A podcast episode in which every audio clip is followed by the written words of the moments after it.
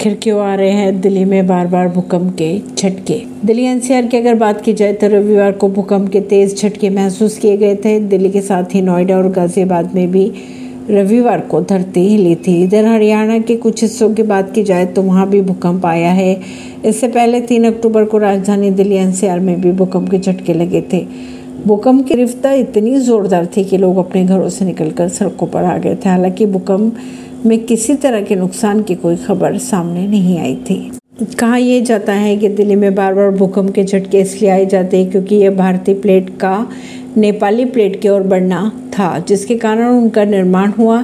इसीलिए दो विशाल टेक्टोनिक प्लेटों की सीमा पर स्थित होने के कारण यह पूरा क्षेत्र अक्सर भूकंप का अनुभव करता रहता है। इन प्लेटों के टकराने से भारत और नेपाल दोनों ही असुरक्षित हो जाते हैं।